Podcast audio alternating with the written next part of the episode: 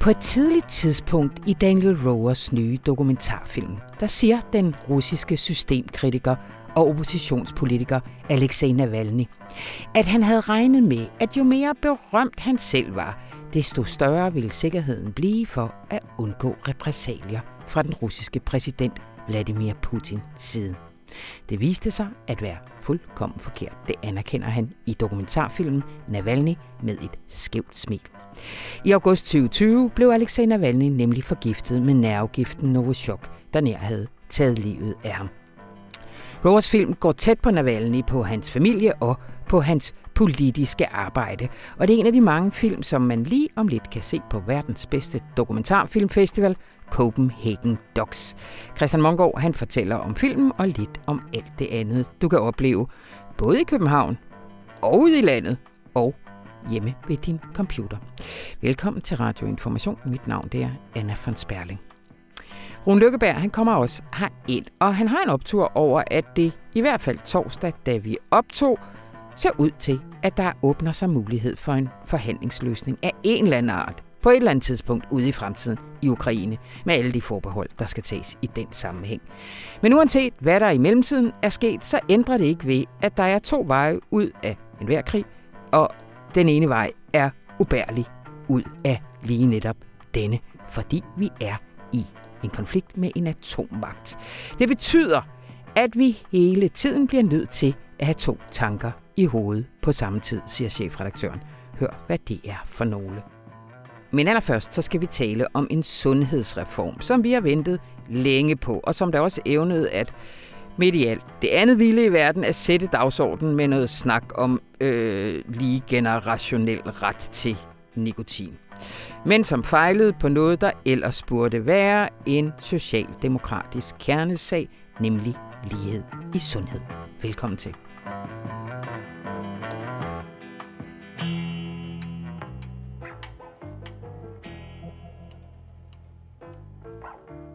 I denne uge kom regeringens længe ventede sundhedsudspil. Blandt andet længe ventet af dig, Louise Drivsland. Ja, det må man sige. hvad, hvad er baggrunden for udspillet? Hvornår, øh, hvornår begyndte vi at vente? Jamen, øh, det tror jeg nærmest er i flere år, også før jeg begyndte at vente. der er jo øh, der har været skrevet og snakket rigtig meget om alle de udfordringer, der er med vores sundhedsvæsen, og den omstilling, der er nødvendig, fordi demografien ændrer sig, og forventningerne ændrer sig til, mm. hvad vores sundhedsvæsen skal kunne. Og der har ikke været en stor reform af det siden to tusind og syv. Nej. Så øh, det var vist ved at være på tide, og det var også et af den her regerings store prestigeprojekter. Ja. Så jeg tror, vi er mange, der har ventet. Ja. Øh, ej, jeg vil ikke bede dig om at lave en overordnet karakter af den. Vores kollega Lars Trier Mogensen, han siger, at det, der så kom, var lidt sådan noget, der havde ligget i skuffen allerede endda. Ja, altså, og det var egentlig ikke det, jeg tænkte lige da jeg læste. Nej, nej. Fordi det er et øh, sundhedsudspil, som peger i ekstremt mange retninger. Ja. Jeg har måttet tage noget af det med for overhovedet, og altså her i studiet for overhovedet, have en chance for at huske, hvad det skal kunne. Men overordnet er der sådan tre søjler. Der er en ny retning for forebyggelse, og det er det her med den røgfri generation og et alkoholforbud for alle under atten, der har været snakket ekstremt meget om, men som jo faktisk ikke har særlig meget at gøre med vores sundhedsvæsen. Det handler mere om folkesundheden. Så er der den styr... Alkoholforbud, altså hedder det det? det ja, køb, det hedder salg det. Af alkohol ja. Til børn til under atten. Ja, ja, det kan man sige. Det, ambitionen er ligesom, at man skal ikke starte med at drikke, før man fylder atten, Ej. Så derfor kan man selvfølgelig heller ikke kunne købe det. Ej. Og så er der jo det her med, at alle født efter to tusind og ti øh, skal ikke ryge, og hvis det viser sig nødvendigt, skal de slet ikke have mulighed for at købe cigaretter. Og det er jo nok også de to ting i sundhedsreformen, der sådan har trukket mest medieopmærksomhed. Ja. Øhm, men så er der også en hel del, der handler om at få styrket det nære sundhedsvæsen. Øh, de sidste tyve år er vores sundhedsvæsen blevet centraliseret, effektiviseret, specialiseret. Og det er der alt muligt godt at sige om. Vi har fået supersygehuse og... Dødeligheden for alvorlige sygdomme som kræft og hjertekarsygdomme er, er faldet, men der er også blevet ekstremt langt til lægen. Ja.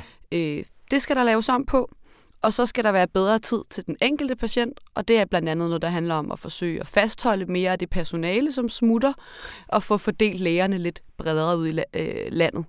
Øh, og jeg er nok tilbøjelig til at give Lars Trier Mogensen ret i, at der er ikke ekstremt meget nyt at komme ja. Efter, mange af de her udviklinger var i gang, og meget af det kendte man også til.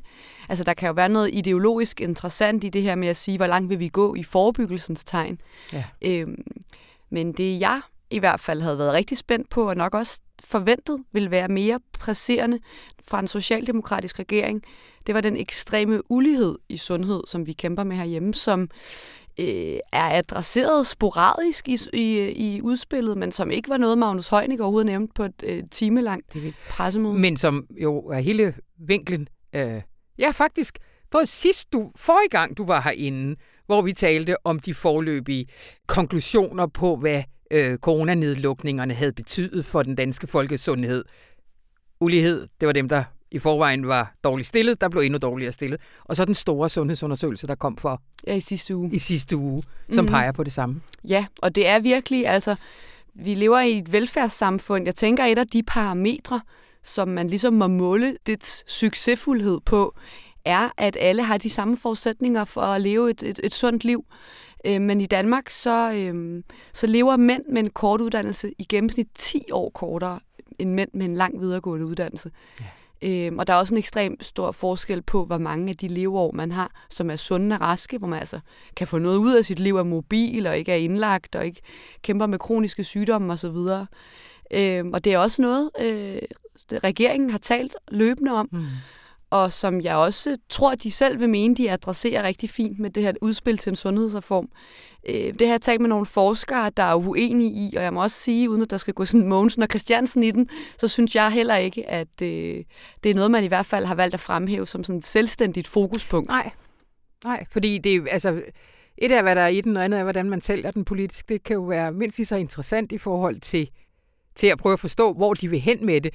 Altså, de har vel også valgt regeringen, at det man altså øh, at gå ud med først den her, altså i sidste uge med alkohol og grænser for øh, promillegrænser og, og, og salg af alkohol. Det var sådan en, en forløber for, for fremlæggelsen af, ja, af det, det samlede udspil, ikke? Jo, og det er også noget, Sundhedsstyrelsen har været ude med. Ja. Øhm, ja. Øh, og så det er jo, ja, det er jo ligesom det, der er blevet lækket, ja. Og det andet, der er blevet lækket, det er det her røgfri øh, generation, eller nikotinfri generation, ja. Som regeringen vist kalder det. Så det er de ting, debatten ja. Ligesom har handlet om.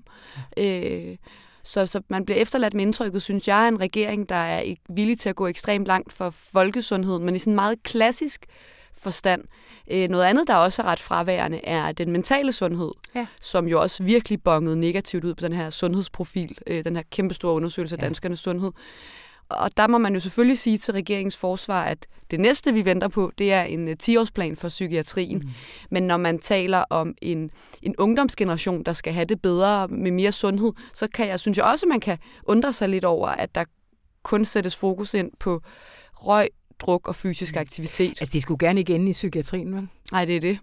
Og som en af de kilder, jeg har talt med til en, til en artikel øh, om sundhedsreformen, siger, jamen det er da fint nok, man forbyder dem at ryge og drikke alkohol, men måske skal man interessere sig for årsagen til, at nogen har et ekstremt behov for det her. For nogen handler det jo bare om at fyre den af, mm. men, men for dem, hvor det måske kan gå i deres sundhed på længere sigt, kan det jo også skyldes en svær barndom eller mm. mentale udfordringer eller, eller et eller andet. Ja. Andet i den dur. Ja. Vi gider ikke snakke om det der med, om det nu forebygger unge med at stoppe med at ryge og drikke og sådan noget. Det gider vi ikke, vel? Egentlig. Det har der i hvert fald været snakket ekstremt ja, meget om. Ja, har der ikke været snakket meget om det? Godt. Jamen ved du hvad, vi, øh, vi kører bare videre til, til det, som, øh, som også er din vinkel i den artikel, du har i avisen. Fordi, øh, hvad, hvad peger forskerne så på? Altså, hvordan kan man sætte, hvordan kunne man have sat ind i forhold, hvis man ville dæmme op for, for uligheden i, i sundhedsvæsenet? Ja, det er jo et ekstremt komplekst spørgsmål, men noget af det, som øh, en af de forskere, jeg har talt med, der er professor på Syddansk Universitet, og hun hedder Pernille Tanggaard Andersen, og beskæftiger sig rigtig meget med ulighed i sundhed, siger, det er, at, at hun havde håbet, at der ligesom ville være en meget bredere tænkning af, hvordan adresserer vi det her. Hun sagde, at i den perfekte verden, så... så stod øh, socialministeren sammen med sundhedsministeren mm. i et eller andet udspil, der ligesom går på tværs af sektorerne og siger, jamen, uli- fordi forskerne ved, at øh, ulighed i sundhed opstår ikke kun på hospitalerne, skal ikke kun adresseres her. Ej. Det er også et spørgsmål om øh, børneinstitutionspolitik. Hvordan skal vores folkeskole se ud? Mm. Og så videre, mm. og så videre. Mm. Æ, så det kræver jo et selvstændigt fokus. Mm. Æm, og det kræver jo selvfølgelig også nogle politiske prioriteter. Altså, hvad er det? Hvor er det, man gerne vil sætte ind i forhold til vores øh, velfærdssamfund? Men det er noget af det, de, de efterspørger. Mm. Og så er der enkelte initiativer, der er for eksempel i reformen øh, et, en ambition om, at øh, udsatte familier skal have ekstra besøg af sundhedsplejersken. Altså den her lidt mere måske sådan differentierede tilgang til sundhed, som ja. jo også er et opgør med, med vores universelle velfærdsmodel. Øh, men det siger hun også, at sådan nogle initiativer kunne man, om ikke andet i hvert fald inden for, for det sådan mere øh, inden for Sundhedsministeriets øh, ressortområde, kunne hun også godt have tænkt sig at se mere af. Mm. Lige her til allersidst, øh, en, øh, en sidste ting, eller der er sikkert flere, men, men en, en anden ting, som heller ikke er adresseret, i hvert fald øh, direkte, det er jo det her med sundhedspersonalet, ikke mindst sygeplejerskerne. Øh. Ja, der bliver nedsat en kommission, yeah. øhm, og det, øh, det er spændende. Der er godt nok, øh, altså nu er vi nogen, der har ventet længe på den her sundhedsreform. Mm. Jeg, er også, jeg venter også på den kommission, der er godt nok store krav til, hvad den skal, skal kunne løse i forhold til rekruttering og fastholdelsesproblemerne. Det er også relativt fraværende i den her reform. Vi venter videre. Det gør vi nemlig. Tak, Louise Drivsland. Selv tak.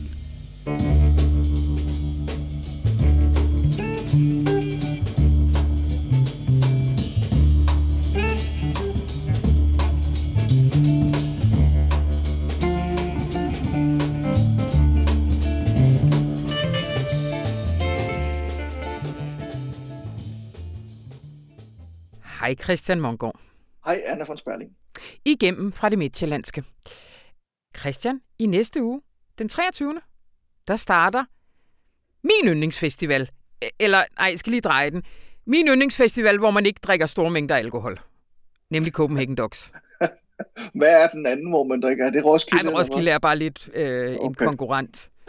Jeg skulle bare lige være sikker. øh, øh, men øh, jeg vil ikke tvinge dig til at sige, det er din.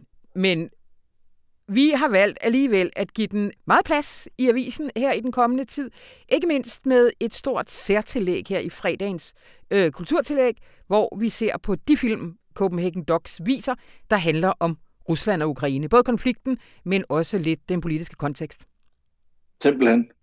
Og du er manden bag øh, hovedanmeldelsen i den her uge, og en ja. af de øh, meget ventede film, nemlig øh, Navalny, om den russiske oppositionspolitiker og nu fængslet, ja, tidligere YouTuber, kan man jo også kalde ham. Øh, hvad er det for en film?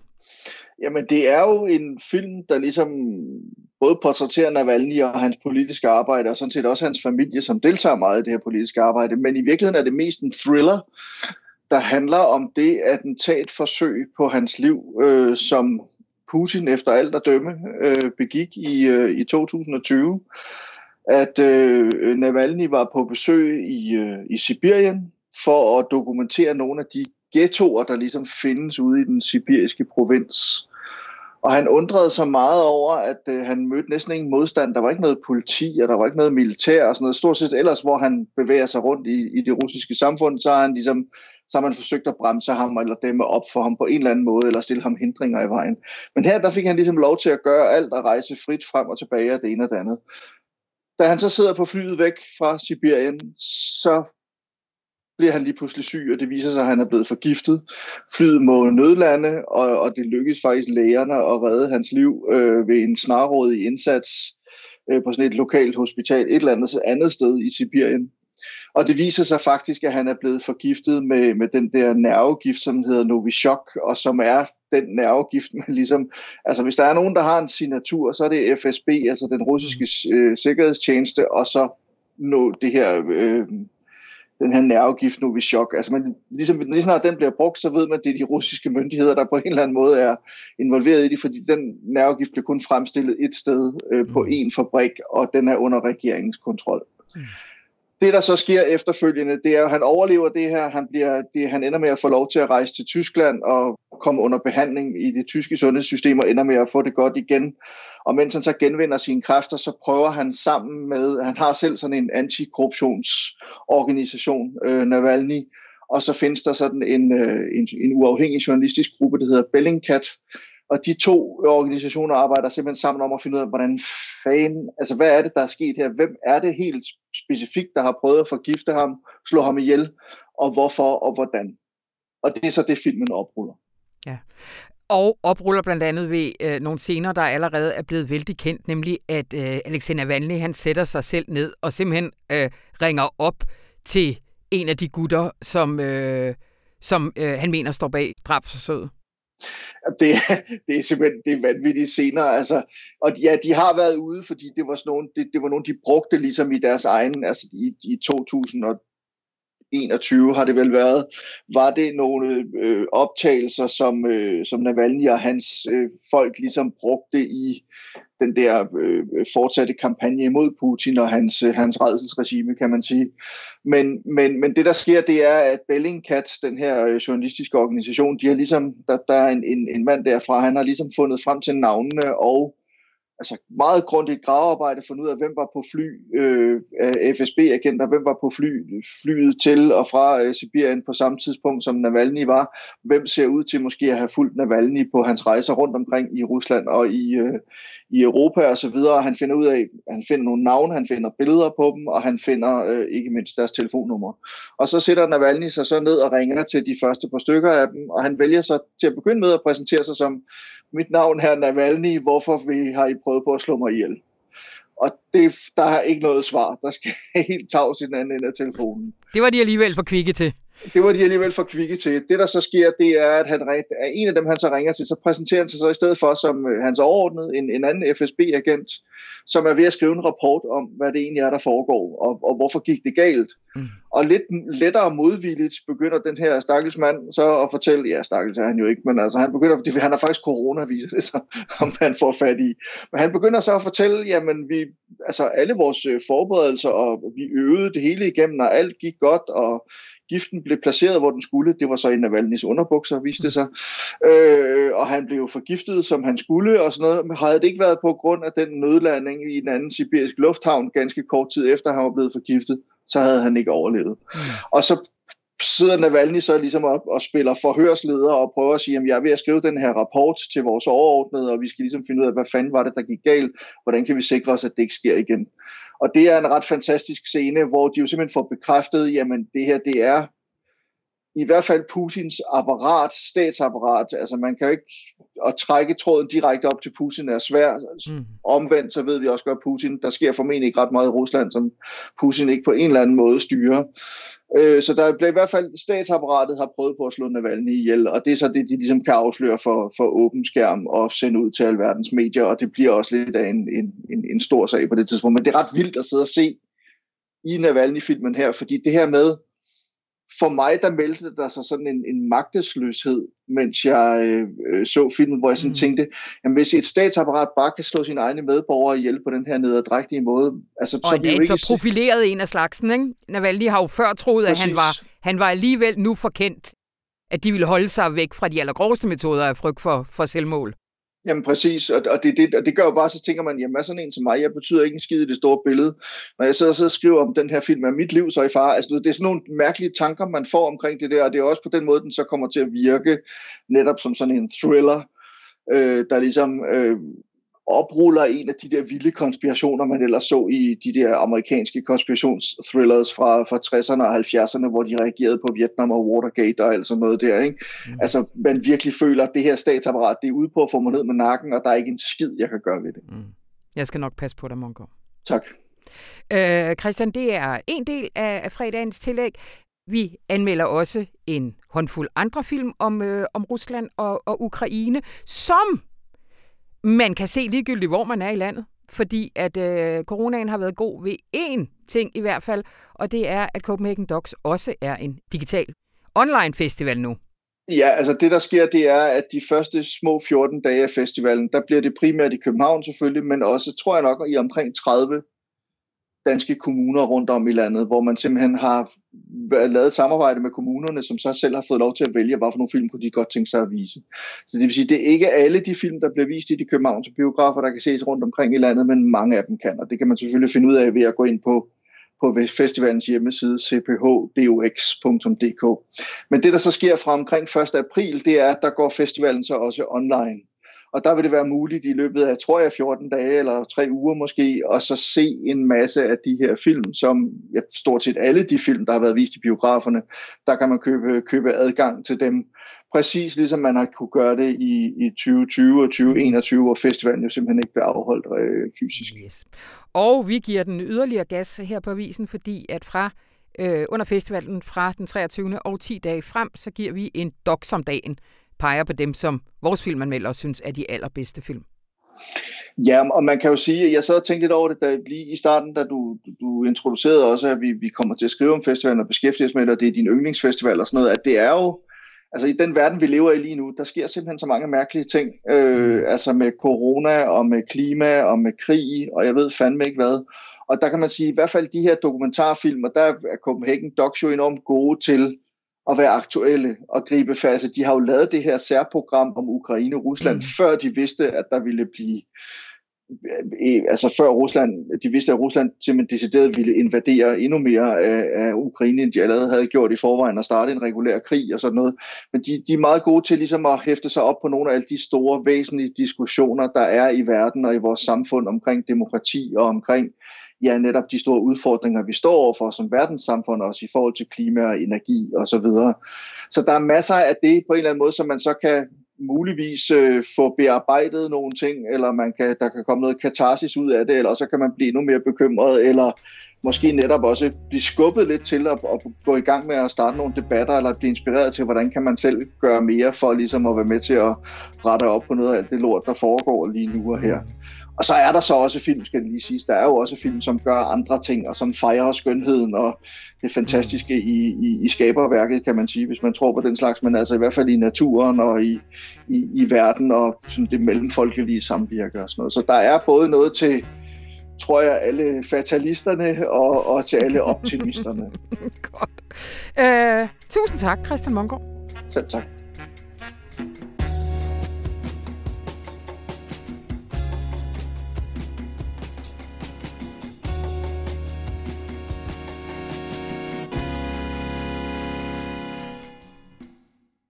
Hej Rune Lykkeberg.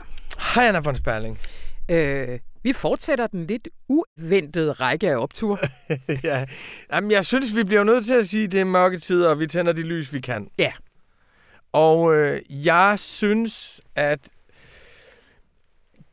den her krig er jo et frygteligt dilemma, fordi atombomben er horisonten for den.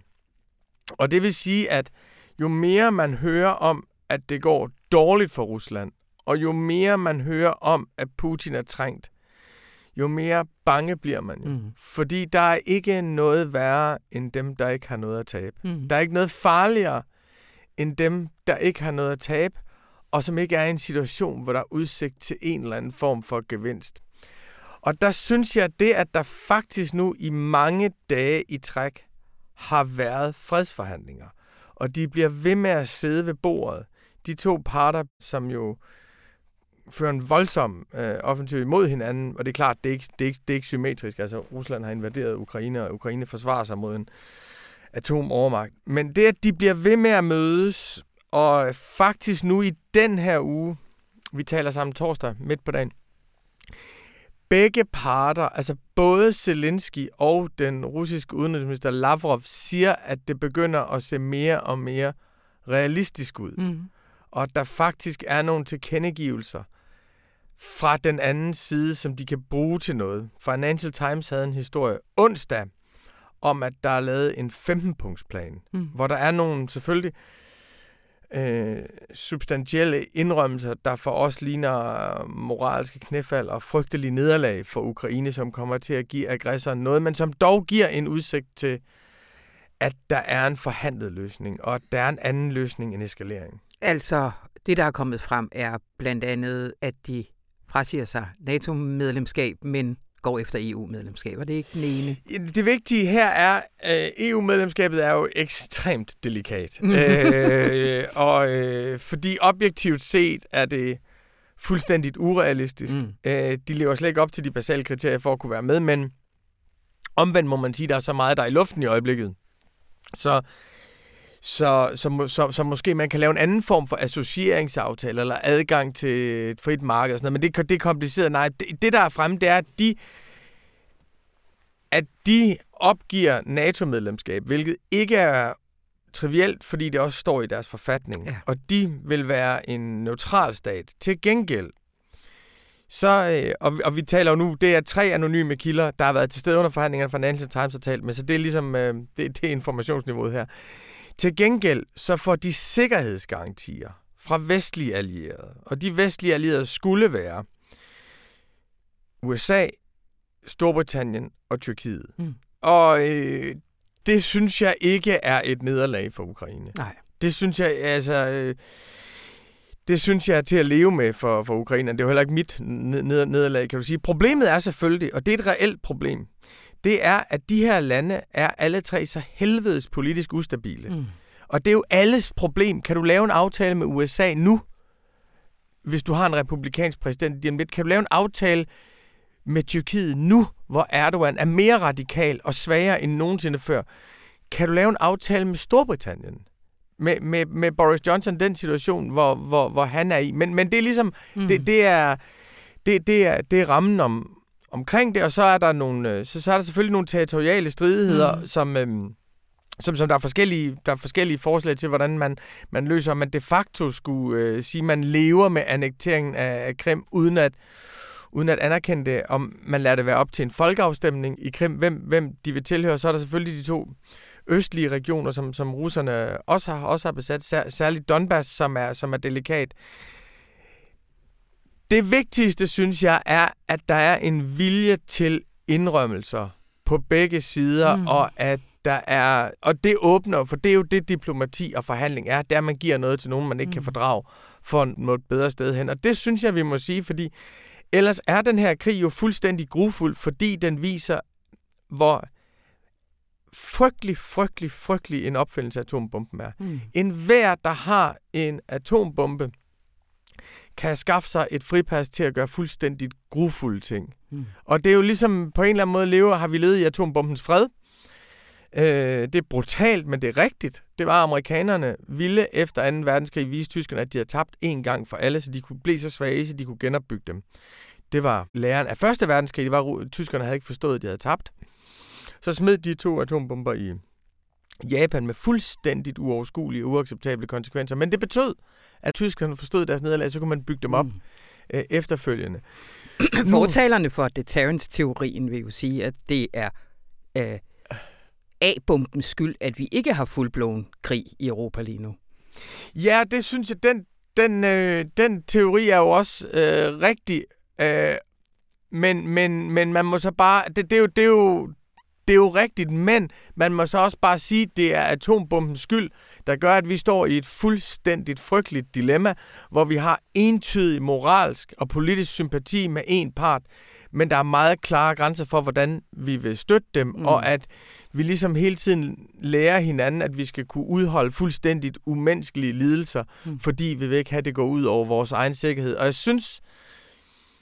Også man må sige, at hvis jeg sad nu i, og var leder i Iran, eller jeg sad og var leder i, øh, i, i andre stater, så må jeg sige, jamen atombomben er jo fripasset. Mm. Altså atombomben, det som fuldstændig, det som skræmmer os fra vid og sans, det er det, der kan give diktatorer ro. Og derfor synes jeg, at vi er et sted, hvor vi må sige, på den ene side, Så, tror, så er jeg tilhænger af et vis form for oprustning i Europa, fordi vi kan ikke længere leve med markedsfundamentalisme som sikkerhedspolitik. Mm. Vi kan ikke tro på, at bare vi handler med folk, så får vi fred, for vi har oplevet markedsfundamentalismens absolute fallit. Så på en eller anden måde, så bliver vi efter min opfattelse nødt til at gøre os fri af amerikanerne på lang sigt og starte med at tænke sikkerhedspolitik, økonomisk politik og energipolitik sammen. Men på den anden side er læren af den her krig også, at vi har brug for en offensiv nedrustningsplan mm. og en mm. fredsbevægelse. Altså, at, at hvis vi skal kunne opruste selv, så må vi samtidig insistere på, at dem, der har flest atomvåben, går med til at, øh, at, at nedskalere stille og roligt. Og det er jo ikke bare noget, Rune kæmpestor hippie, ha ha ha, ha ha ha, siger. Det er jo noget, der har været på bordet tidligere, og jeg synes, de to ting, hvis vi læren af den her krig, må indtil nu være, at de to ting må følges ad. Europa kan efter min opfattelse ikke leve med at være så afhængig af et U S A, der er ekstremt ustabilt. Mm. Men verden kan heller ikke leve med atombombens fred. Nej. Det er alligevel vildt, du siger, at et argument som det der kunne høres som hippieagtigt. Altså, der er edderrømme sket noget, også i opinionen de seneste uger, hvor at der er et meget lille rum for det fredsargument. Altså, jeg, jeg, jeg kom for skade at læse en masse Berlingske her, fordi, altså, og hvor Tom Jensen, chefredaktør, du ved, det var sådan et, et, et, et officielt argument for, hvorfor man godt må kalde alt til venstre for S F for putinister, og alt til, til højre for D F øh, for det samme. Og altså, man er ikke længere, man er ikke længere pacifist, man er defatist nu. Altså, det er, det er jo, altså, hvad, hvad, hvad tænker du om, om den måde, vi, vi diskuterer det? Jeg synes det, altså jeg synes som sagt, at man skal kunne holde to tanker i hovedet på en gang, og ja. Det er jo ifølge F. Scott Fitzgerald tegnet på intelligens, fordi på den ene side, så står vi jo nu og kan se på den absolute grænse for den militære overmagt. At det er jo ligegyldigt, om U S A er ti tusind gange stærkere end Rusland, mm. eller om de er fem hundrede millioner gange stærkere end Rusland. Så vi står med og, og oplever på den hårde måde grænser for, hvad militær overmagt kan udrette for os. Og det er for mig også læren af det enogtyvende århundrede. De fejlslagne krige i Afghanistan, Irak og, og Libyen. Det er øh, på en eller anden måde er det militarismens fallit, interventionismens fallit, at der, vi kan ikke opnå fred med, med militære midler. Så, og det synes jeg, man må holde fast i. Altså, øh, og at atom, altså at den verden, vi lever i nu, er ekstremt politisk ustabil. Og ustabil på en måde, som jeg tror slet ikke, vi har gjort os klar endnu, hvad det egentlig vil sige, at vi ikke ved, hvor Kina står. Mm. Altså, og at vi kan godt glæde os over, og det gør jeg, at et hundrede og enogfyrre lande stemmer for en resolution, men vi skal altså også huske på, at de fleste af, verdens, af borgerne i verden øh, er faktisk på mm. Ruslands side, hvis du tager Indien og, og, og Kina med. Så det er en, altså en ekstrem politisk ustabilitet, en åben verdensorden, hvor vi slet ikke ved, om, om reglerne gælder, er fuldstændig for mig uforenelig med, øh, med atomvåben. Mm. Og den tanke skal vi holde i hovedet og mm. holde fast i, fordi det er, det er jo atombombens faktum, der gør, at vi er passive tilskuere til noget, vi overhovedet ikke kan udholde. Mm. På den anden side, så synes jeg også, man må sige, at det europæiske projekt har slået fuldstændig fejl. Fordi det europæiske projekt har jo været det meget mærkeligt, at man tænkte, at altså, det er jo en ekstremt i virkeligheden imperialistisk tankegang, at man tænker, at de eneste store magter i verden, det er os selv. Mm. Altså, at det, fordi europæernes største fjender har været andre europæiske stater, så tænkte jeg, at hvis Tyskland og Storbritannien og Frankrig, hvis de bare kunne handle sammen, så ville vi få fred i, i Europa. Og så har vi ignoreret, at der også er eksterne fjender af, af Europa. Og der er vi ignoreret, fordi det var bekvemt, fordi så behøvede vi ikke investere i det. Mm. Vi har ignoreret det, fordi at det er vanskeligt for Europa at opruste i fællesskab, fordi spørgsmålet om E U her er, en, er, enormt, er enormt vanskeligt for os, men det er for mig lige så åbenlyst, som at atombombens fred er uudholdelig og ulidelig, og særligt i en politisk ustabil verden.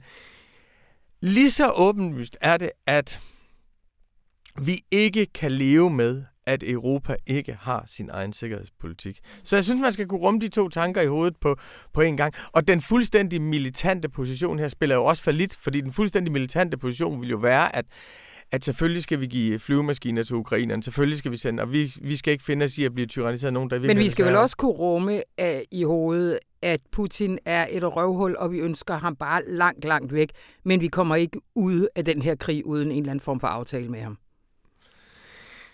Man vil sige, jeg vil sige det på den måde, at alle andre udgange på den her krig, det det. end en eller anden form for aftale, er fuldstændigt øh, katastrofal. Og der er, er vi jo i den meget interessante situation, at på den ene side, synes jeg, at mange af de seneste års ubærlige konflikter faktisk vidner om, at det at leve i demokratier Ikke som slogan og ikke som noget, vi vil indføre med magt rundt omkring i verden, men faktisk leve i demokratier, hvor man kan sige, hvad man vil, og hvor lederne ikke kan til, tillade sig hvad som helst. Det er faktisk utroligt vigtigt for folk. Se, hvordan de slås for det i Ukraine. Mm. Se, hvordan de slås for det i Hongkong. Mm. Ikke? Så, så på den ene side er det sejrende, men på den anden side må vi også erkende, at vi lever i en verden, hvor de såkaldte demokratier ikke kan realisere en moralsk maksimalisme over for deres fjender, så vi mm. må simpelthen indstille os på, at vi skal gå på kompromis mm. med stater, vi absolut ikke bryder os om. Og det svære spørgsmål her er jo egentlig ikke Rusland, for vi kan godt bære sanktionerne mod, mod, mod Rusland. Men det svære spørgsmål her er jo, hvad så hvis kineserne tager Taiwan? Mm.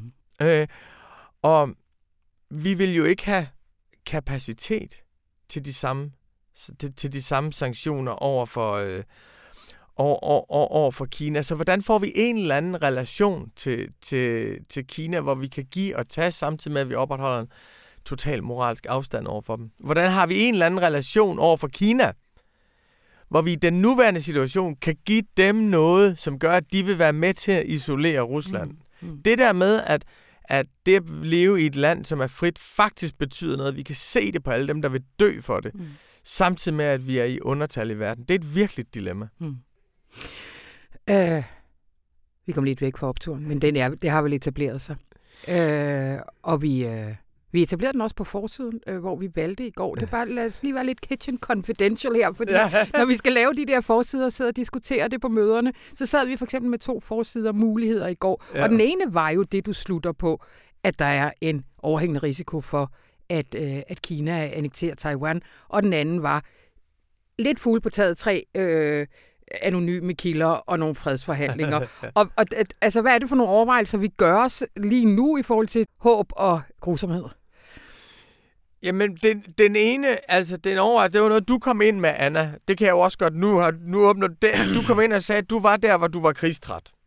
Altså, nej, du var træt nej, af billeder. Var, ja. Billederne af krigen. Du var, du var ikke træt af, men, men det der med... Jeg var ulykkelig og tæt på at bare kravle i seng og blive der. Ja, ja præcis. Ja. Og der må jeg sige, det der udtryk med, det bare bimler og bamler og billeder af elendighed og nye ødelæggelser. Nu er det gået sådan i Mariupol, og nu er der tre hundrede tusind, der ikke har vand og der ikke har strøm. Det der sådan ophobning af elendighed, kasten ud i, i, i, i hovedet på folk.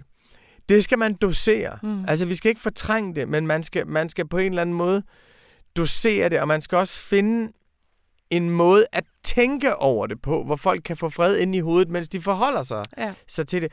Samtidig med, at vi også hele tiden skal have det andet spor, nemlig at, at der sker jo andre ting end krigen. Der er faktisk også folk, der mødes, og der tror jeg, vi var meget enige om, at den der fornemmelse af at kunne give en udsigt til fred, var, et vigt, var, en, vigtig ting at, var en vigtig ting at give. Og så med et billede af det, der faktisk sker, som er øh, uhyrlighederne. Ja, altså, vi vil have begge dele et... på en gang. Ja, ikke? Altså ja. Eskalering af grusomhederne og den spirende optimisme ja. i, øh, i, i, i... Kvoten for fredstuer var nået. Ikke for mig, men jeg Nej. kunne mærke, at jeg var lidt i undertal, da jeg, var, da, da, da, da, da, da jeg foreslog det. Men det er klart, hvordan er man, hvordan er man en del af en krigsdækning, og hvordan bliver man ved med over for folk at orientere dem om det brutale, der sker, uden samtidig at tabe den ro og den tankegang og alt det andet, der sker, som, som giver udsigt til fred. Og så vil jeg også sige en anden ting, som er, at vi havde et fantastisk, vi har en fantastisk øh, gallerist fra Kiev, som hedder Alina Shvidlikova.